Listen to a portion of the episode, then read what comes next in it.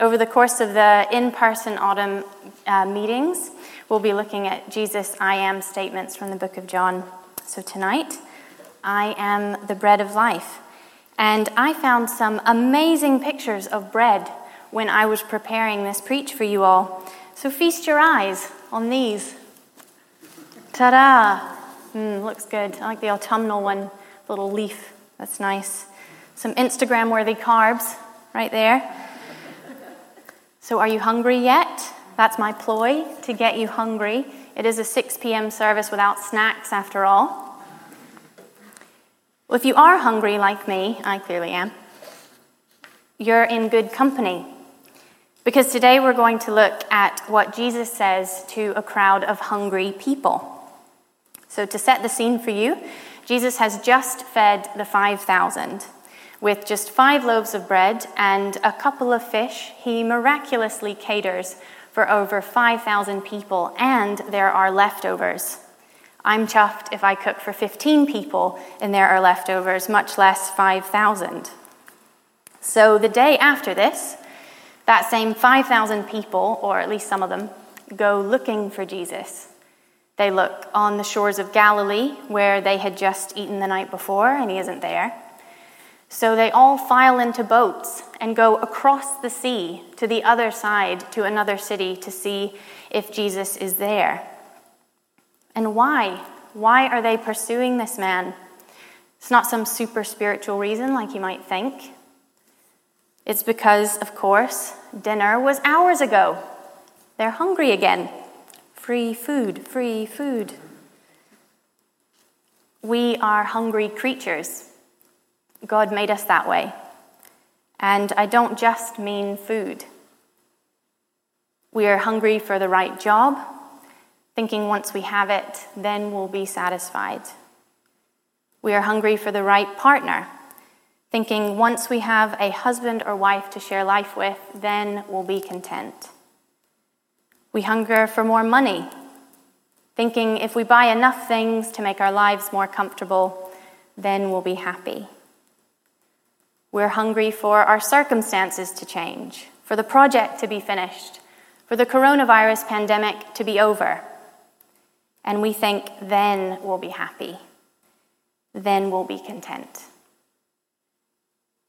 If you identify with any of these, if you feel hungry for more, then what Jesus said to that crowd 2,000 years ago, he wants to say to you tonight as well. So let's read together starting from John chapter 6, verse 26, and the words should come up on the screen behind me.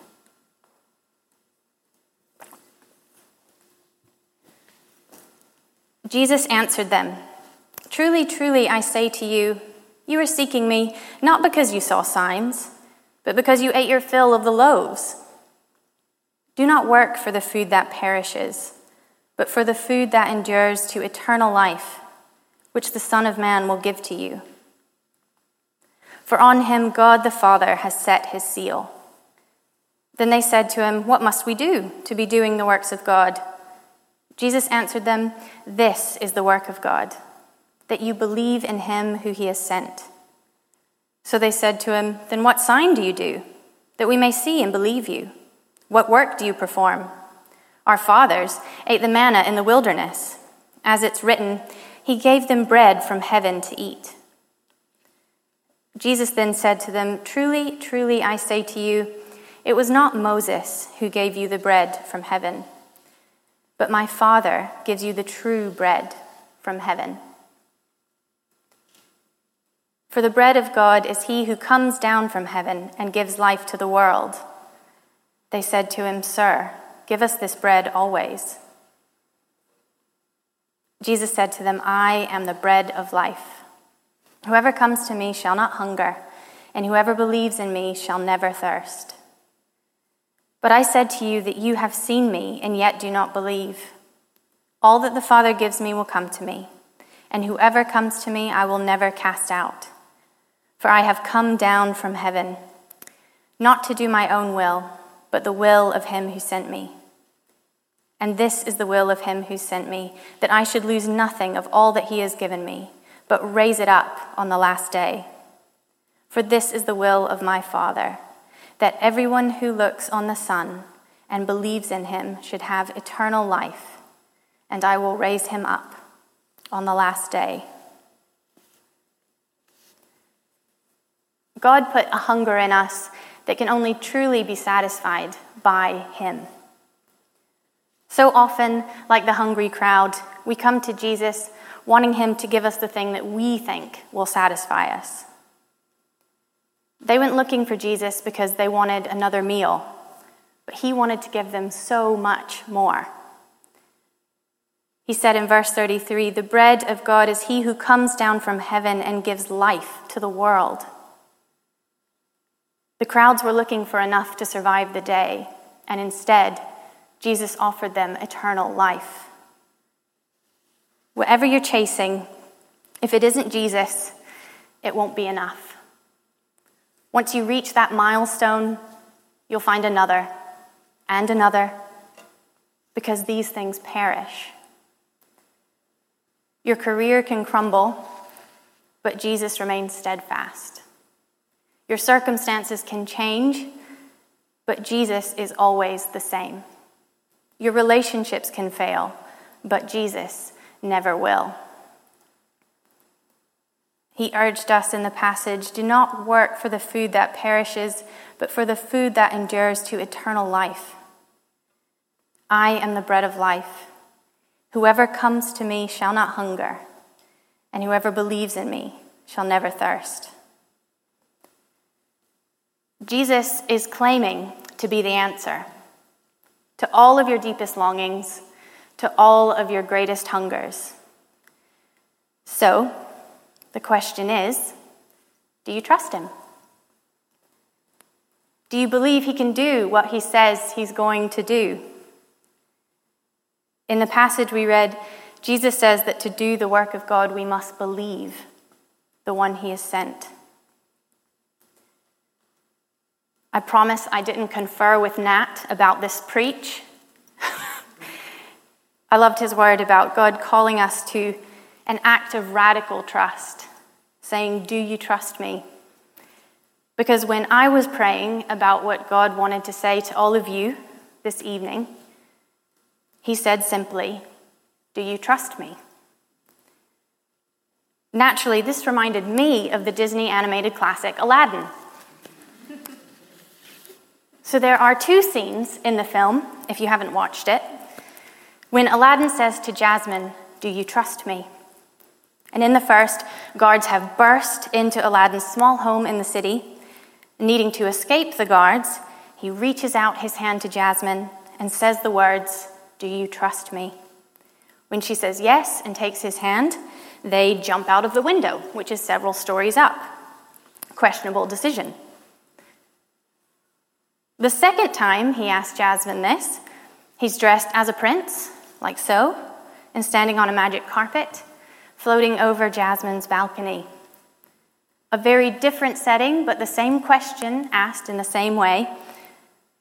Aladdin invites her to travel the world on his impossibly fast magic carpet.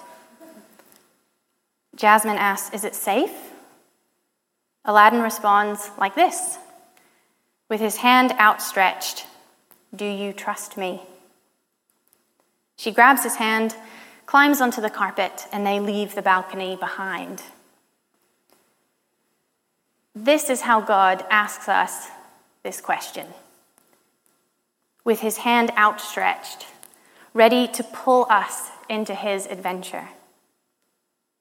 I think we sometimes hear the question but fail to see his hand outstretched toward us. God asks, Do you trust me? And we say yes, but keep our feet firmly planted on the balcony. We can be so afraid of falling into legalism that we forget trusting God requires action. It means taking steps in His direction. Trusting God isn't just a thought that you hold in your mind, it's not a decision you made once a long time ago. It's a daily active thing. The outstretched hand is important. Because saying you trust Jesus is easy, but taking that leap of faith out of the window is entirely different. When you're speaking to your friend who you know needs Jesus and you're wanting the courage to tell them about him, Jesus is there with his hand outstretched. Do you trust me? When you're in the middle of temptation and doing something wrong feels like a lot more fun than obedience, Jesus is there with his hand outstretched. Do you trust me? When you're struggling to get out of bed in the morning because you just can't face another day, Jesus is there with his hand outstretched, saying, Do you trust me? Do you trust me? Jesus is asking you this constantly, daily, with an outstretched hand, inviting you to see and do things you never thought possible. God's been speaking to me a lot recently about the Israelites wandering in the desert. So it was funny when it popped up again in the passage I was asked to preach on. In John chapter 6, verse 48, Jesus says again, I am the bread of life. Your fathers, referring to the Israelites, ate the manna in the wilderness and they died. This is the bread that comes down from heaven, so that one may eat of it and not die. I am the living bread that came down from heaven. If anyone eats of this bread, he will live forever. And the bread that I will give for the life of the world is my flesh. So once God had freed the Israelites from slavery in Egypt, they wandered around in the desert for 40 years. God fed them by miraculously providing bread every morning that was more than enough to feed every person in the camp. This bread is the manna that's mentioned in the passage. The Israelites were instructed only to gather enough for them to eat that day. And to make sure that this happened, any leftovers would spoil overnight. So each day they had to wake up and trust that God would provide bread again and again. And I've been thinking more and more about how it feels like the church is wandering in the desert right now. For several months, we haven't been able to meet all together in this building, and this is great. It's something, but it isn't the same. We can only have 50 of our family here out of 300. We can't have people just coming in off the streets, have our doors wide open. I know we all miss the sound of singing together, of proclaiming the name of God and hearing it reverberate off the walls. For the people of God, this season with coronavirus feels like a desert. But our God is the God of the desert, too. The same God who led his people through the wilderness, who sent bread down from the sky to feed them, who could see beyond the desert to a much bigger and better plan. He is our God. And even in this desert, Jesus is building his church. He isn't aimless. He isn't pausing his mission because of COVID. He has promised to build his church. Do you trust him? Don't spend your days waiting for this pandemic to be over so that your life can begin again. Church, God has something for you in this season. This isn't wasted time. He has lessons He wants you to learn here. During worship, when we can't sing together, let God teach you how to Quiet your heart before Him. Let Him teach you how to listen to His voice. There are still opportunities to practice and use the gifts God has given you leadership, prophecy, teaching, words of knowledge, administration. You can still use these gifts that God has entrusted to you. We can grow in our maturity as Christians through perseverance, like Matt was telling us this morning. God has people He wants to, you to speak to in this season. Maybe even that neighbor that you've been getting to know over the past few months. With Jesus, there is purpose in the desert. King David wrote Psalm 63 when he was hiding in a similar wilderness. Most likely, this was when his son Absalom was trying to kill him and take the throne. David was betrayed by his family, fearing for his life, away from the comforts of home and normal life. And in the middle of this emotional and physical desert, he wrote this O God, you are my God. Earnestly I seek you. My soul thirsts for you. My flesh faints for you, as in a dry and weary land where there is no water.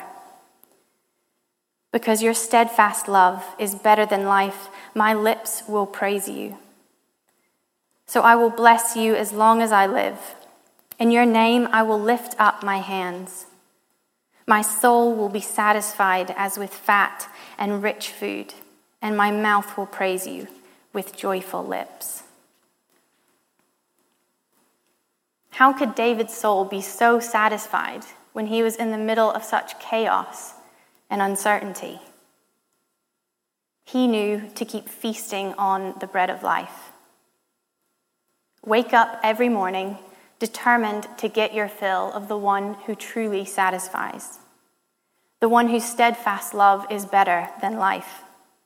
Everything else could be stripped away from you, but no one can take you from his hand. Chase after the bread of life and let your soul be satisfied as with fat and rich food. In the chapter we've been looking at, John chapter 6, Jesus goes on to describe communion, which Sandy mentioned earlier, where we take bread and wine together.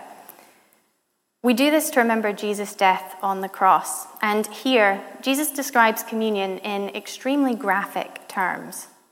He says things like, Unless you eat the flesh of the Son of Man and drink his blood, you have no life in you. My flesh is true food, and my blood is true drink. Whoever feeds on my flesh and drinks my blood has eternal life. The crowd listening had no idea that Jesus was in any way referring to bread or wine. But Jesus didn't feel the need to explain himself either, even when they got offended by this. Do you take offense at this? Jesus asked them. And we learn that many of the disciples walked away from him as a result. Taking offense is a sure sign of mistrust. How do you respond when Jesus says something difficult?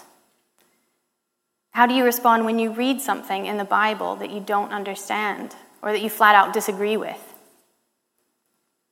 When you read something that makes you think, like the disciples in verse 60, this is a hard saying. Who can listen to it? How do you respond when Jesus asks you to do something that seems impossible or crazy? My prayer is that you will respond the way Simon Peter does. Jesus asks the twelve, Do you want to go away as well? after so many other disciples had abandoned him. And Simon answers for them in verse 68 Lord, to whom shall we go? You have the words of eternal life, and we have believed and have come to know that you are the Holy One of God. The twelve probably found Jesus' description of eating his flesh and drinking his blood just as difficult as the rest of them. The difference is they trusted him. They didn't understand, but that didn't matter. Jesus was and is the only one with the words of eternal life. So if you find yourself offended by something Jesus says or does, remind yourself to trust him. It's an action. Choose to take his hand and follow his lead, even when you're not sure where he's going. So, what are you hungry for? If you're honest with yourself, what do you normally put in this blank? When blank, then I'll be content. Don't believe the lie that this thing is ever going to satisfy you. It will never deliver on its promises. But Jesus already has delivered on his. The world was dying of hunger, and there was no food. So God gave us Jesus so we could eat and be satisfied. Whatever that thing is that you've been looking to instead of Jesus, you have the opportunity to lay it aside today, to walk away from it and take Jesus' hand instead. I believe there's at least one person here who's realized that actually you've been saying you trust Jesus for years, but your feet have still been planted on the balcony. Jesus is asking you to take that step of faith tonight. He's here with his hand outstretched, saying, Do you trust me? I want to urge you not to work for the things that perish. Trust Jesus Take his hand. It continues to be the best decision I have ever made, and I promise you won't regret it. So, as we respond, it seems fitting, talking about the bread of life, that we have communion together. Jesus' descriptions of eating his flesh and drinking his blood are really difficult to read. They're grotesque, really but so was the cross. And I think somehow the imagery of eating human flesh, though it's really cringeworthy, and drinking blood, it captures the brutality of the cross somehow. We have a tendency to romanticize Jesus giving up his life, but it was a grotesque and graphic thing. A body nailed up on planks of wood, an innocent man tortured and humiliated something so gruesome and painful. But a God who is willing to do that for you, you can trust him.